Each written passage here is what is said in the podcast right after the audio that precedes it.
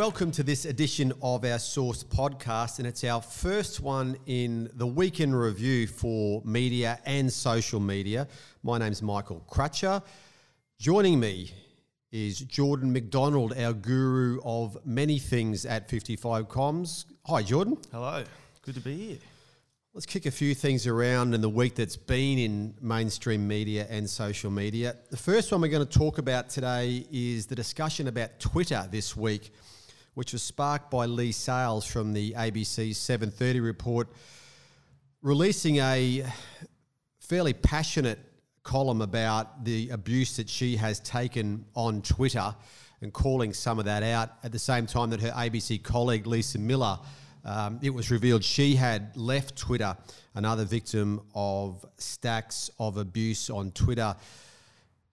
Jordan, you spend a lot of time on social media on behalf of our clients. I guess this abuse on Twitter doesn't surprise you? No, not at all. It's always been considered this, the platform that's sort of plagued with that sort of thing. Um, so, yeah, it's not surprising at all to see. Yeah, not for me either, because in my former role as uh, editor of the Courier Mail, going back a bit, I set up my Twitter account then and I would uh, tweet every night the front page for the next day's paper around about 10 at night. And by 11 at night, I had probably at least a dozen mm. replies from people telling me what they thought of that front yep. page the next day. Yep. And they weren't complimentary, I might no, say. I can't imagine they would be. But it was either side too. It wasn't just, say, the left or the right. They were, you know, depending on what the front page was, you would be abused either way. But this week, what we've seen from the discussion sparked by uh, Leigh Sales' piece is that there's accusations that the left are the ones who are more critical on Twitter. Is that something that you found in what you've seen on the platform? Yeah, certainly that's something I've seen as well. I've read a lot about that. And yeah, the left is mentioned a lot. And as you said, both sides do have their own sort of mob that do run in packs and sort of attack the other side. But um, certainly the left seems to be the more prominent uh, on, on the attacking front there. So I wonder whether where that leaves Twitter in Australia, and uh, you know, accusations that Twitter is just losing the plot because it's becoming too harsh. Well, I think Twitter a long time ago lost the plot in that front. It never tried to rein in abuse, whereas some of the other social media platforms did. But the question probably is whether Twitter really cares because when they have this mm. type of uh, abuse, it's interaction, it's engagement. I guess it gets the people who agree with the abuser to uh, engage and nod their heads and, and, and join in the experience on that platform. So if Twitter doesn't really care, then what journalists have to be, if they want to engage on it, is to be thick skinned. Now, Here's probably the one piece of Leigh Sales' column I don't agree with when Leigh Sales said that journalists are thick skinned. Now, I just don't agree with that. I've worked with so many journalists over the years. Some are incredibly thick skinned, but just because you're a journalist doesn't mean you're any different to, say, other professions in society. Journalism, yeah, a thick skin is really handy and I've worked with some journalists who have unbelievable thick skins, but I've also worked with some journalists who are incredibly thin skinned to the point you could shoot a pea through uh, the skin level of some of them. But if you're going to be on Twitter, that's just what you need a thick skin. But I'm interested in where you think Twitter sits in the Australian social media landscape. Um, it certainly has its place. You know, for example, in your your sort of background with journalism, it certainly holds its place there. Uh, and for sort of everyone else, it's a fantastic news source. It's it's live. It's it's right there on the pulse of everything that's happening. So for, for things you're interested in, it's um it's a good tool to be. It's a good tool to use. Um, for a business though, it can be difficult to get around because it's very conversational. Um, whereas if you're trying to sort of promote a brand, build a brand, you're going to struggle a bit. It's you know there's a the short list of the top 10 sort of social media platforms in Australia. It, it, sits about eighth on the list so it's really not getting seeing the same amount of use that the other ones are. So you know sort of Facebook's sitting at about 16 and a half million monthly users and Twitter's at about 5.8 so it's significantly less. Um, it had that period where it sort of had growth early in Australia. I mean, mm. I was one of those people at that time who got on, but then it plateaued and it's never sort of really raised its no. head, has it, above that? No, certainly hasn't. While the others have, have really taken off in the sense of Insta and Facebook and others coming through there. So interesting time for Twitter, but I guess the point about that one is does Twitter really care about the abuse? Let's wait and see. The second point we'll make about this week in review was, of course, the massive coverage on the defence deal announced between Australia, the UK, and the US. AUKUS, we love a good acronym, and AUKUS was right there. A huge story in the terms of um, Australia's geopolitical climate, um, but there was one part of it that did create some interest in the reporting of it, complicated stuff. But this part was when President Joe Biden from the US was accused of forgetting Scott Morrison's name, maybe? Yep, absolutely. It was. It became the, the headline that dominated the news um, when really the, the real story was should have been the leading headline. That's it. It became in some of the websites Biden's clanger has historic deal announced. Yes. Um, we shouldn't be surprised at that because the nature, I think, of people understanding complicated stories are common denominators. And in this one here, it was, hey, he forgot that person's name being our prime minister, possibly. So it's a part of reporting, I think, that's going to get more common, um, especially with uh, the need to get online clicks and the need to get traffic to websites. And if you see something at Biden's clanger and you think, wonder what the US president has done there, it's a bit the power of the opposite as well.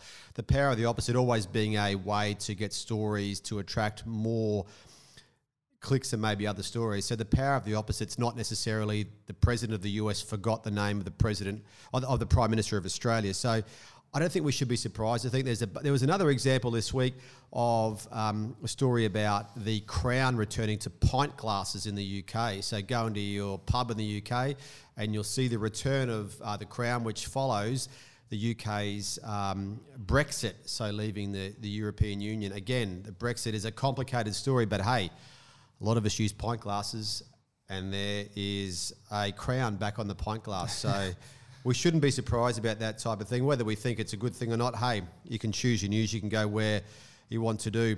Now, the third thing we're going to look at this week, Jordan, is something that's caught your eye this week in a sport that more and more Australians are coming to love. Yes, in the in the NFL, they have uh, there's been clips, especially across Twitter, of their use of a new 8K camera, and essentially what that does is it makes the broadcast or these little clips look like a game, like a video game.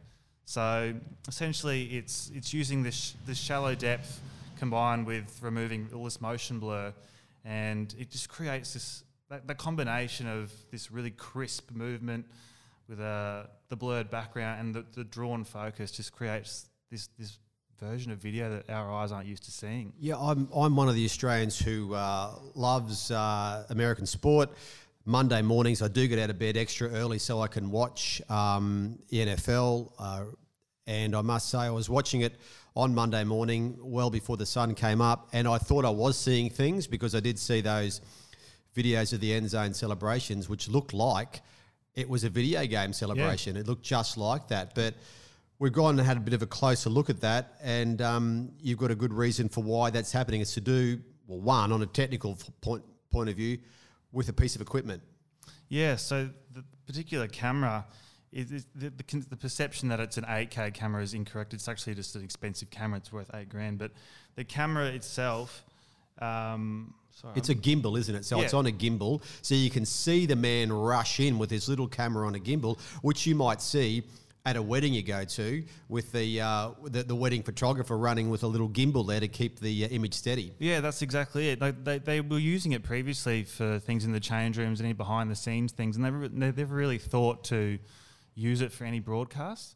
Um, but yeah, amongst that NFL team, they, they trialed it and they were really impressed with how seamlessly it worked in with their broadcast. And the, the response from viewers was pretty positive. Um, they thought it was super pleasing to the eye. They loved that it felt like a the game, like the Madden game, which is so associated with the NFL, is very popular, and they loved they loved that.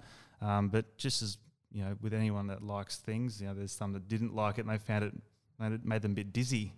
Um, so yeah, no, it's it's something that they plan on using more and more now throughout the regular season as part of their broadcast offering. And one thing it doesn't hurt with is the use of then social media clips that go out there with these clips from that camera, which make the NFL look like a video game. And we know that broadcast, uh, sports broadcast rights remain a massive deal for for uh, free to air television in particular. The challenge to get uh, great content on there that doesn't lend itself to streaming, for instance, that people want to do, watch. Sport is one of those. Watch it live, watch it now.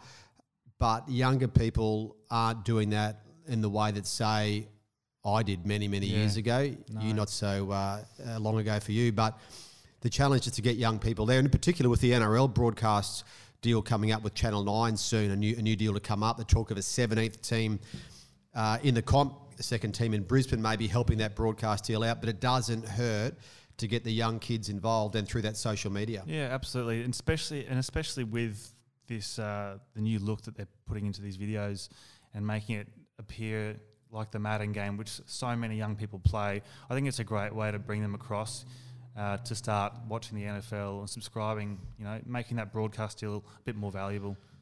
Now, speaking of video, our final item in this uh, week in review looks at some of the social media predictions for 2022 because, of course, uh, social media just told me before that we've just come up to 71% of the year completed. It's going by. So we're now looking at predictions for 2022. Yes. There's two in particular, Jordan, that you've uh, looked at and like to talk further about. And the first one of those is the continued domination of video in social media. Yeah, so there's been a, a variety of predictions made for uh, you know the trends for 2022 in social media, um, and there's two that really stood out. Video being the first one.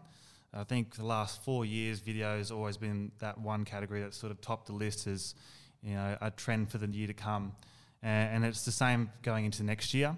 Um, you know, they reckon by 2022, probably about 82% of the content we see on social media will be video. So it's it's it's only getting more and more important uh, for businesses to figure out how to convey or communicate their message through video. Um, and you know, we see it we see it on all the platforms, uh, and businesses try and adapt to each platform with video. So One thing we do see too is that lengthening of videos. I remember when TikTok started, yeah. and I'm not trying to pretend I'm a TikTok person or I'm I'm trendy here, but it did have short videos. But that's changed, hasn't it? Yeah, it did. When TikTok started, it only had videos that went for 15 seconds, uh, and they've since they've broadened that out to 60 seconds not long ago. And then this year they lengthened it again to three minutes. So uh, initially, if you had a minute-long video, you'd split the the video up into the four 15 second segments and it sort of act as a teaser to get that, that user or the viewer that bit more you know excited to go to the next video. It would really help drive up your, your profile. And then you get to the 60 seconds and you sort of got to figure out a way to, to lengthen out that tease. And then with three minutes it's it's interesting again how that's going to work because I, I don't think you can really spend three minutes teasing out something just to get to a next part so I think the three minutes and the the lengthening of the videos there is them trying to sort of adopt a bit of that YouTube model. So YouTube, most videos you see on YouTube now are sort of 10 minutes plus, and the thinking there is, you know, you spend 10 minutes on the platform, it's, it's a longer time spent on the platform. I think TikTok's thinking, you know, they, they really enjoyed the 60 seconds and they're consuming more content. So with three minutes, we'll keep them there longer. Uh, I think that's the thinking behind that.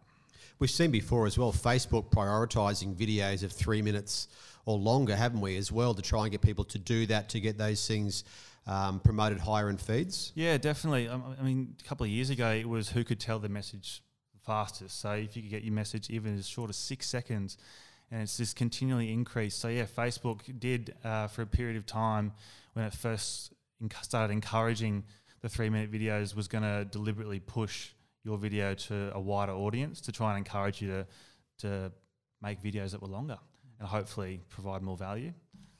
The second thing on your radar for the social media trends for 2022, the predictions is shopping. What do we know about this? Shopping, yeah. So the, the the commerce on the social media apps is just it's it's a massive market. Um, you know, seventy percent of consumers look to Instagram, for example, before they purchase a product. So you know, I can think of any time I'd go to a restaurant, for example, and I'll instead of looking at the menu on the website, well, I might look there first, but I want to go see what it looks like. Um, and that's different. That's, that's food. So for, sh- for shopping, I know my partner Shannon, she won't go buy a piece of clothing unless she looks online first. Um, and then, you know, if you consider that 90% of people on Instagram follow at least one business account, you know, it's it's an extraordinary business that can uh, on on Instagram there, and the same exists with Facebook. Uh, Facebook has Marketplace and those uh, the ads, the shoppable ads is what they call them. So you know, they might say, buy the shirt for fifteen dollars in the next five minutes, and you can click that and get through that. Um, Twitter's trying at the moment to uh, they started testing that this year, uh, and in the UK, sorry, in the US and Canada, they've got a subscription style thing called super follow, uh, and it's it's a subscription. So you, you super follow someone, pay for example five dollars a month, and it gives gives you access to exclusive content, whether that's you know photos, videos, clothing, music, whatever that be. Um, it's something they're trying at the moment. It hasn't been very successful on Twitter, and I think that's Twitter's that's it's one of those Twitter, things. Yeah, One of, we- I guess we've seen so many things tried and succeed or try and fail on social media Yes. over time. We look back at them and we wonder how they were even considered. But that's social media, isn't it? Looking Hmm. for that edge. But I'm guessing the pandemic and lockdowns, etc., doesn't hurt uh, shopping and social media. Certainly not. The pandemic really forced a lot of our shopping to go online, and so you know, social media's really jumped to to the aid there to really fill that void for people. Well, wherever you're listening, we hope you have a good weekend. Maybe the chance to do some shopping, whether it is digital or in person, wherever you are. Jordan, have a great weekend. We'll catch up next week. Same to you. Have a good weekend.